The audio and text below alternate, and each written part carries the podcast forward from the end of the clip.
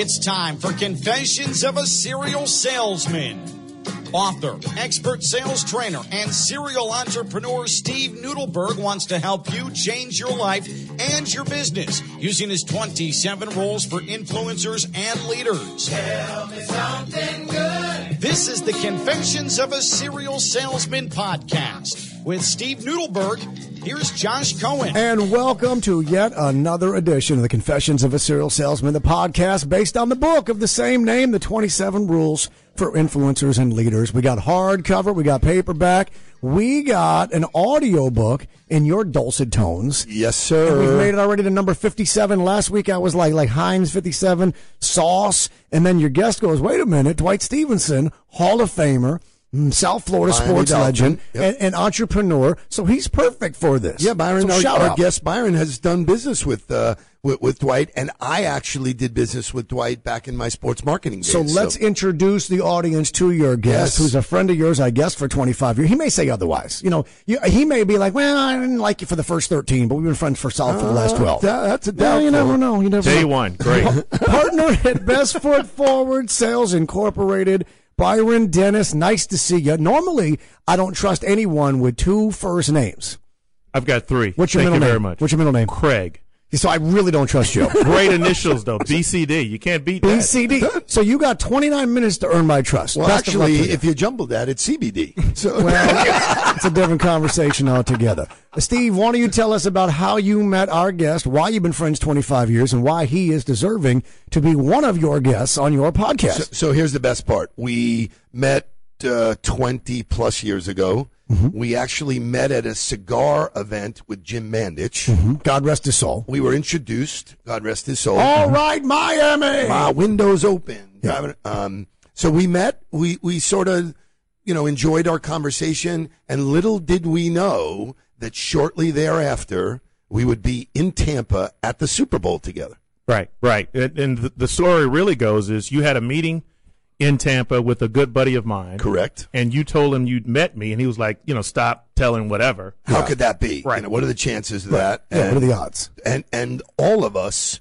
are tremendous friends to this day. Byron and I have actually gone into business together. Really? Uh, we we actually created a product which I is no longer in business, but we um, are true entrepreneurs. We've had um, some of the best times in my life with this guy, to such a degree that before we got here, we we filtered the conversation and said there's certain things we cannot talk about on this show. Really? So, Yes. So, Byron, you're aware of the uh, the no fly list. Absolutely. Topics, conversations. There's probably people, places, and certainly Like, things. like you can talk about some stuff. I mean, there was a time when we would travel and I was Vin Diesel and he was Wesley Snipes. It was like- in L.A. That's right. We did that. we did that. You'd be in like a hotel lounge. People thought that's who we were. say- No, you'd no, say, they "Hi." wanted autographs. Let's I'm go Vin for it. Diesel, Yeah. and I'm Let's Yeah. just go with it. I said, Yeah. yes, my friend Wesley. How, how many years ago are we talking? Because I'm looking closely at both of you. Yeah. And I don't see a strong resemblance really to either of them. I- Didn't have to be. didn't have to because they, they've, been, been drinking and it was yes, dark. Yes, yes, And you yes. can be whoever you want to Yes. be. but it Yes, worked. It- yeah. it- Listen, the- and so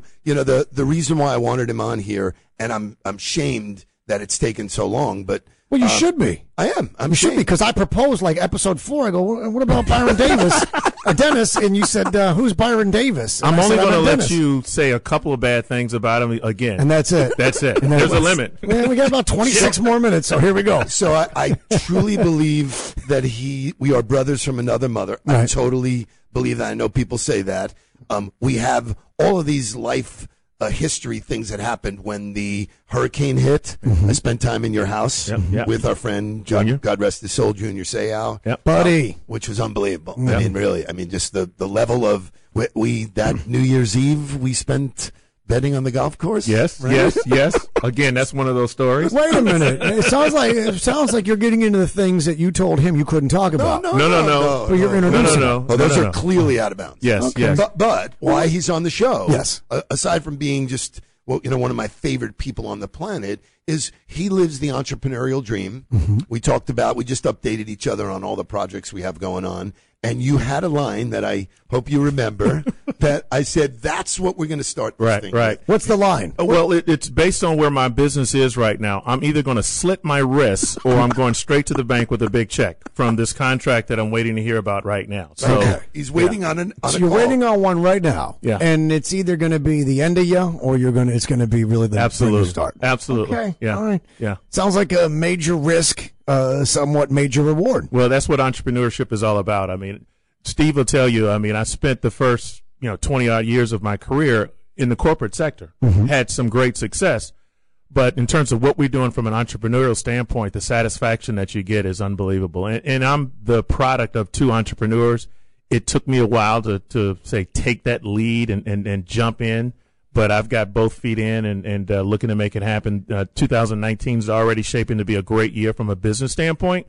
Um, the life lessons that I've learned, I, I tell people all the time, I'm an entrepreneur and I've got the scars to show you. Right? yeah, Yeah. yeah. I, I mean, unbelievable. The you know the how we came to get into business together.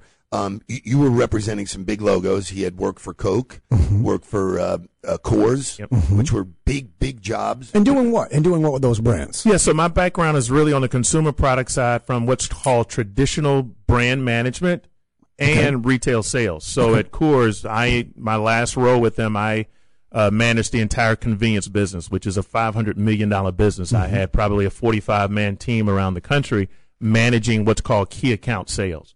So your responsibility is to not only maintain the business, but it's to grow the business the right way. And then when you say convenience, are we talking about like the type of retail outlet? Yeah, so in the retail business, your you know your Gas station sales station, your sales business is based on channels. So your team can say manage grocery retail. Your Mm-hmm. team can manage big box clubs, convenience stores on premise. Mm-hmm. Right. So my last role with them, my team managed convenience, which was at the time the biggest piece of the business. All right, so factoring um, the impulse purchase portion of beer sales, when people start paying at the pump, how do you counter that? When they don't go inside the store like they used to go inside That is a huge uh, challenge for convenience stores. Mm-hmm. And if you look at all of the digital things that they're doing now on the pump to try to get you to come in, Come inside. with the rewards cards, things of that nature, there is a lot of data out there that says what per- percentage of the gas pump, if you will, purchasers don't go inside. And if you can convince one more Mm-hmm. person to go inside, it would grow your sales by double digits. So the whole idea is again to try to get them to come inside. So you'll see what's called pump poppers, Mm-hmm. which will be advertising on top of the the uh, gas pumps themselves. There's the digital advertisement itself. So there are a lot of different tools that that convenience store is trying to utilize with their retail, or we should say their consumer products uh, partners to try to get you to come in and, and buy a product. Is, yeah, I know. It's just out of my own curiosity. No, because you know I'm, think I'm that's great. fascinated. Like you know, I, I- I told you that in 2013, uh, chewing gum sales in America were down five percent from the year before. People go five percent. Well, that's, what's a big deal? Well, it's a billion dollar industry. And well, why are gum sales down? Well, it's a smartphone.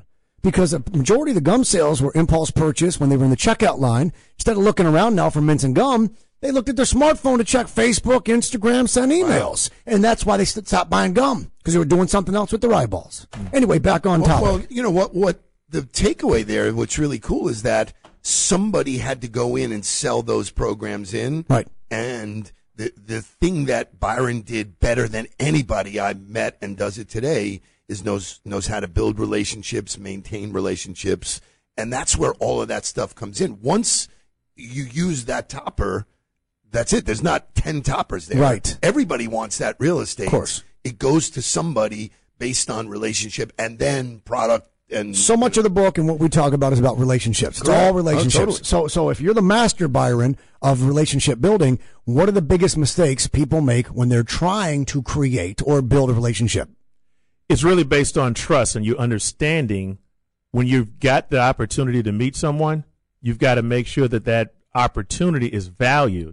In other words, if I'm going to meet someone for a particular sale, if I'm only coming to talk about what my product can do and not really relay how the use of my product is going to help that particular person reach their goals, if you're only talking into me instead of the we, Right. it, it may sound very elementary, but the, at the end of the day, you will be more successful if you can try to figure out how do you help your customer reach their goals. And what I used to tell my sales guys at, at Coors, and if you don't know what your buyer's goals are, or how are you going to get them to meet their goal? Right. So ask them. We, we talked about this in the last two episodes, identifying what their problem is, what their need is, and come prepared to provide those solutions. All relationships have to be symbiotic. Well- well, if you're going in to sell something and you want their money and they're not gaining from it, that relationship's dead in the water. Right. So here, even before that, when Byron and I met, there was no logical way that we would do business together. Mm-hmm. That was not apparent. Um, we we had a mutual friend. We liked each other. We smoked cigars. We we knew how to, how to have a good time. At one point in our careers, we said, "Hey, we both know a lot of people. What can we do together Right. to sort of take those relationships to the next level?" And we did. And that only happens because people like know you, like you, and trust you. Not about Coors, not about Coke, not about any of the other things that I had done in my career. He just knew people valued his relationship the same way he valued it. There was that mutual respect. And it happened um, in- coincidentally. We went to meet somebody. I said, Hey, I got an opportunity to go meet um, somebody who actually manufactures shampoos and potions and lotions and Cosmetic related. yeah. Uh huh. Was here uh, in Doral. We go and we, I said, come with me. Let's see what, what happens. We go, we sit there and we looked at the opportunity and the opportunity was probably good for our friends at Publix. Right. Which I'm sure Gary Carell will be listening to this. Why would it be good watching for them? Why, why is it good for them? We, we thought we could entertain them doing their own private label. Gotcha. So a lot of retailers look to do something Mm-hmm. on their own with their name on it. And so, long story short, we had this fantastic meeting. We're leaving.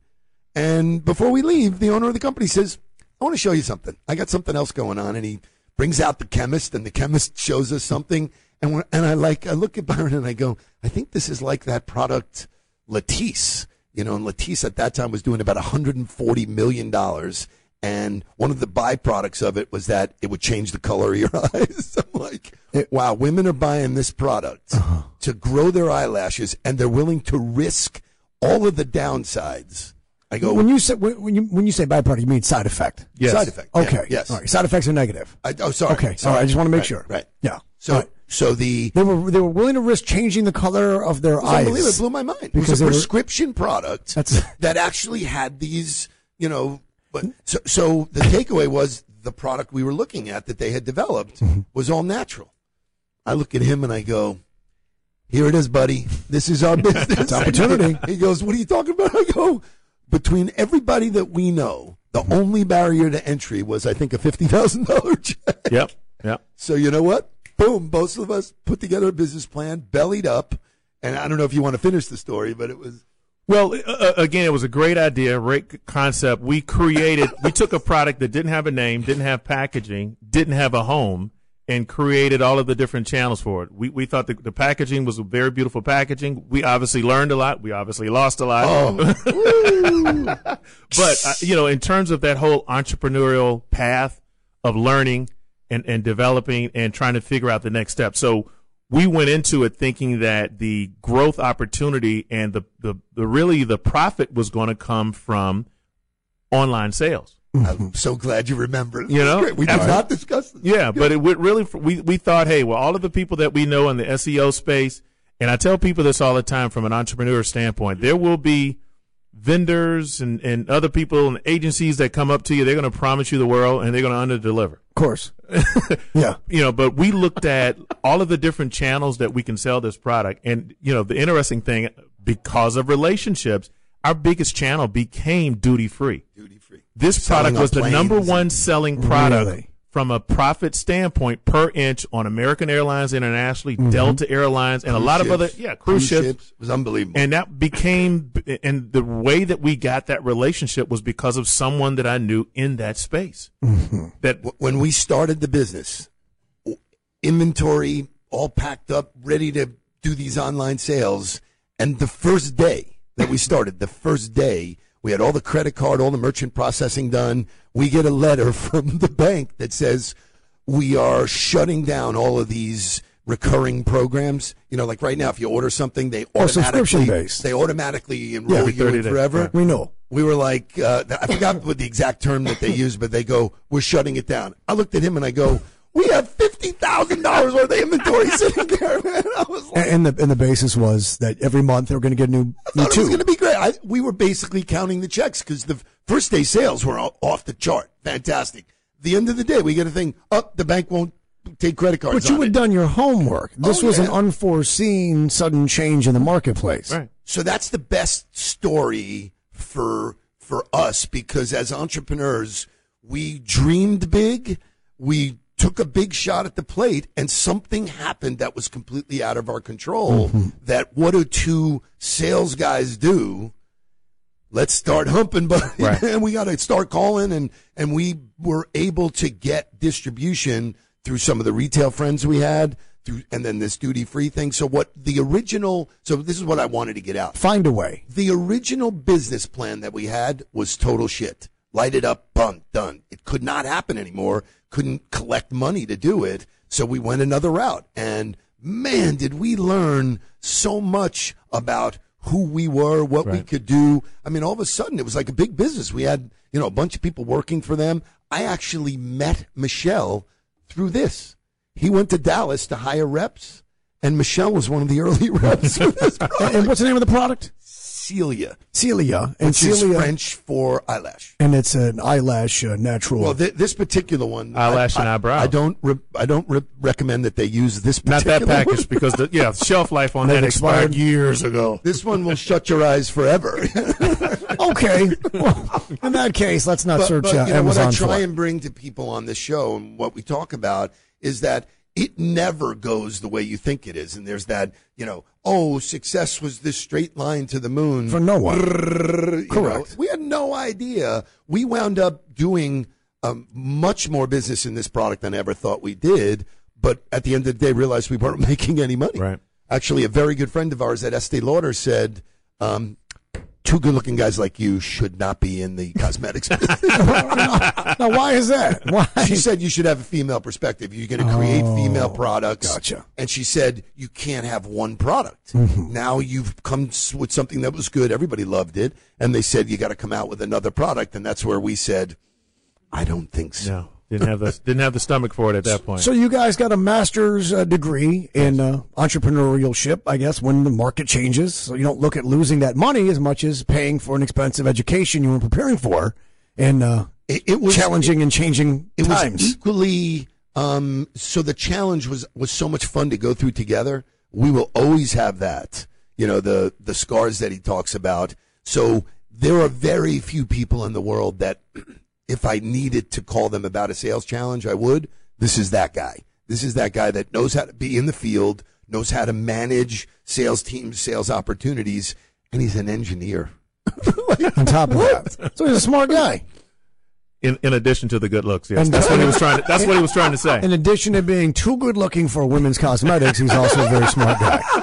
I threw that? the good looks in there i figured i can get away with it All right, so so Byron, you know, Steve says managing sales teams and uh, effectively and such. Um, so there's a lot of folks listening to this, this podcast, and, and that's exactly what they do.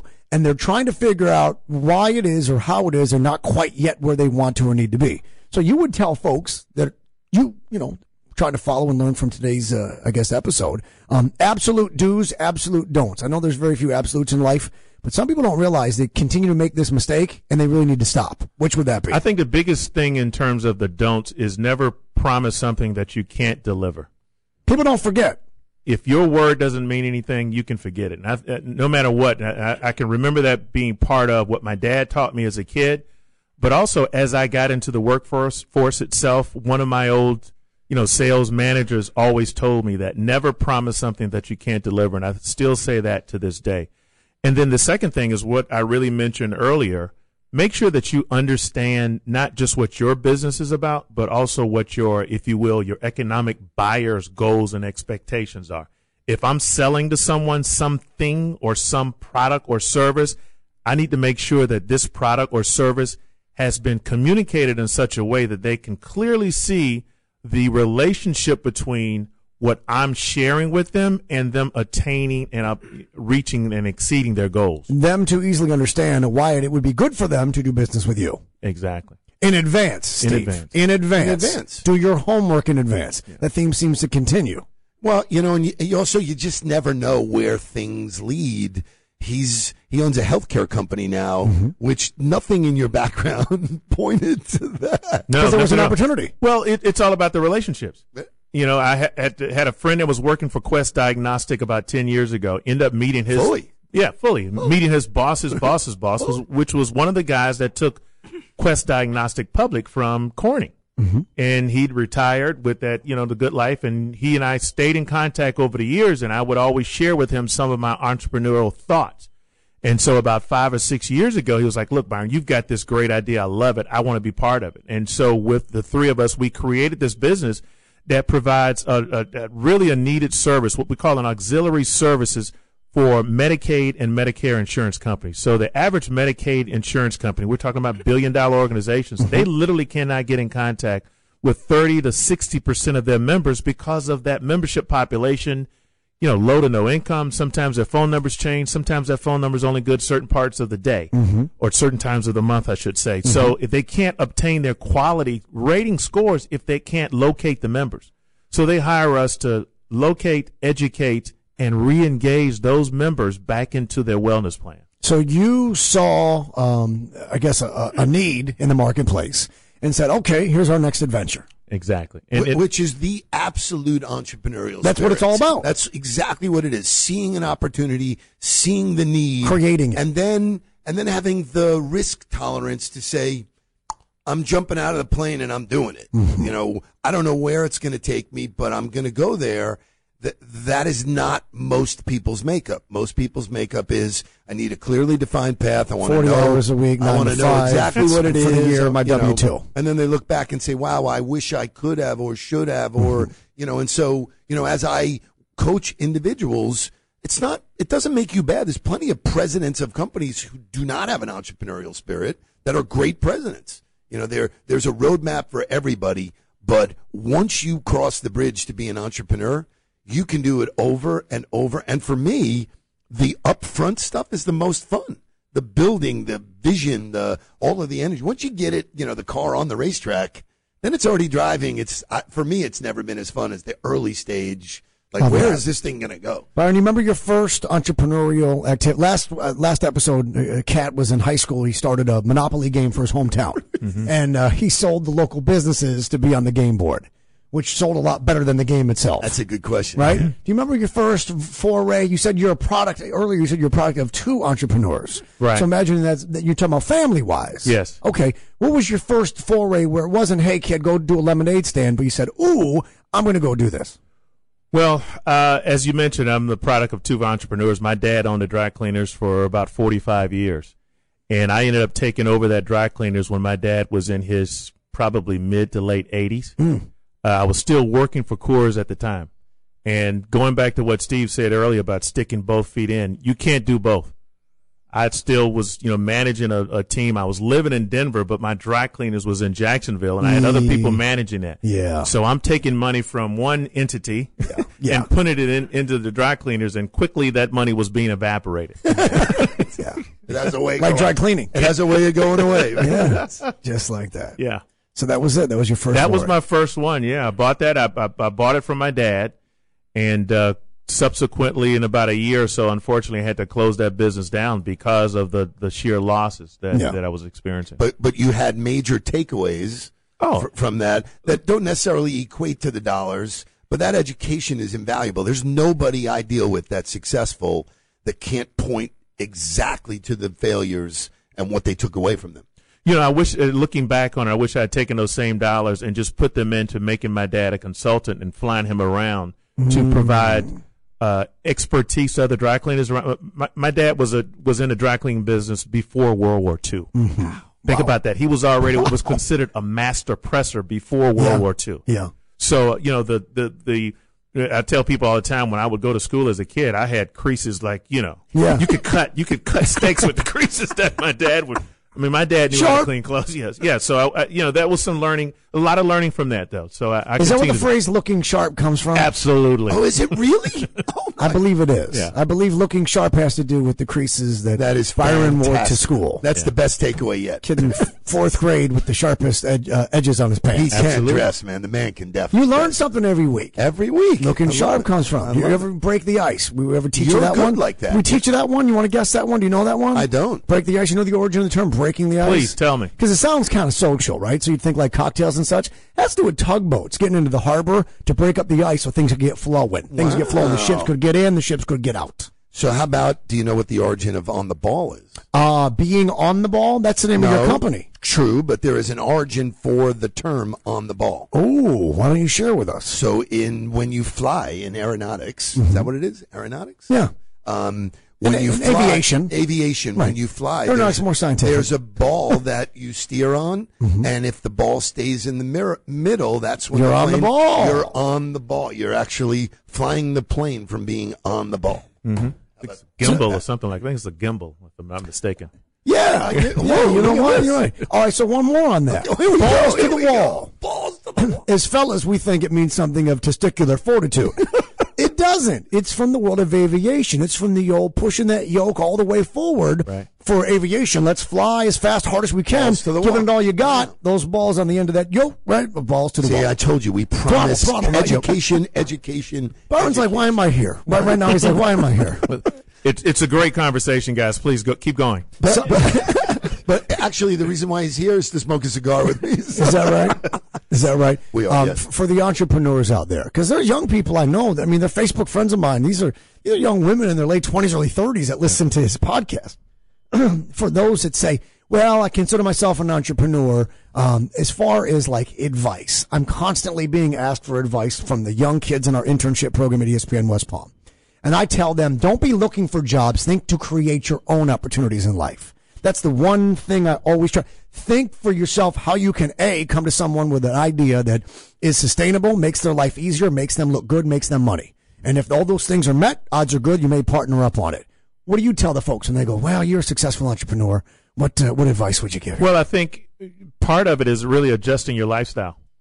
I think you need to look at it as an entrepreneur. There will be struggles. I mean, it's not, you know, you open a business and it's immediate success. Mm-hmm. You've got to manage your day. You've got to manage your money. You hear people all the time says you need, you need six months worth of, you know, liquid cash to be able to take care of your bills. As an entrepreneur, I think you need about two to three years. Really? Because when you're building a brand, Everything goes right back in. Okay, so that money goes back into the business. So you you know you really look at it. It might be five years before you're generating dollars to cover pr- to get to the profit point.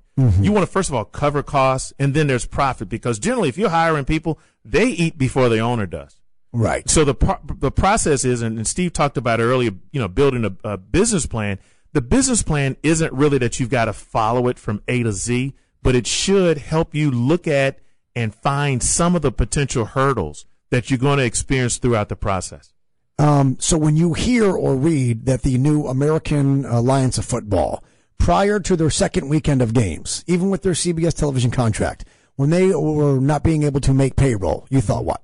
Well, I was actually very surprised because they've got some very good names behind them, and Yes. the fact that they've got a national TV contract Yes. for them to be saying anybody. that. Were So they I- depending on attendance and I, they, could, revenue? you, you, they, they can't, and, and I think That's what I said. Yeah, I- I- and I'm sure in, in that scenario there's some hidden dollars that we don't know about. Mm-hmm. But for them to be saying that after two or three weeks, and, and let's let's be honest, Part I of mean, their it's- second week. it's a product that fills a niche. Right. Oh, It people want the Right. product. But it's a, And- and but it's it's not a niche. bad-looking product no, either, though. But it's a niche. It's a niche. It's need. a niche. Yeah, yeah. correct. And so I found it very surpri- and disappointing. I found it very disappointing. Me too. Me too. Because you know, again, outside of the NFL season, some of us go through withdrawal, Right.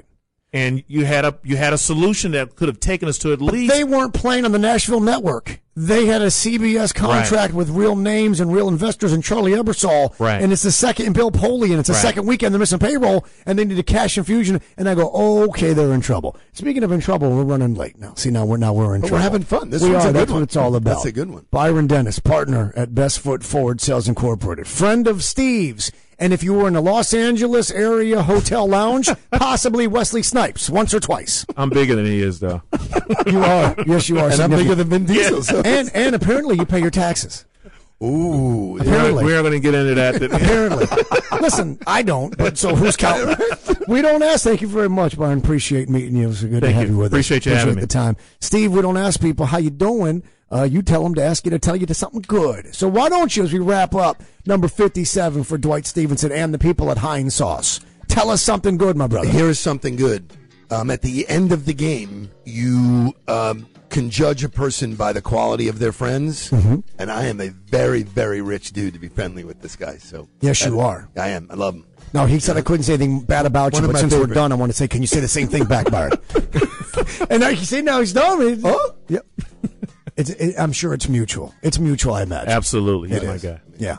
Yeah, the company you keep, right? Yeah, well, that's you know that theme. I, I think you can do good things with good people around you. That's Correct. what it always comes down. You to. don't need more friends, you need better friends. Yeah, you don't need a bigger the circle. quality of people, man. These, this is a guy I can count on always, over and over, and I'm just grateful for that. And that's something good. Well, we're we're grateful for you, Steve, and for the book, and for the podcast, and uh, for the uh, eyelashes. And I'm going to give away to a female friend of mine tonight.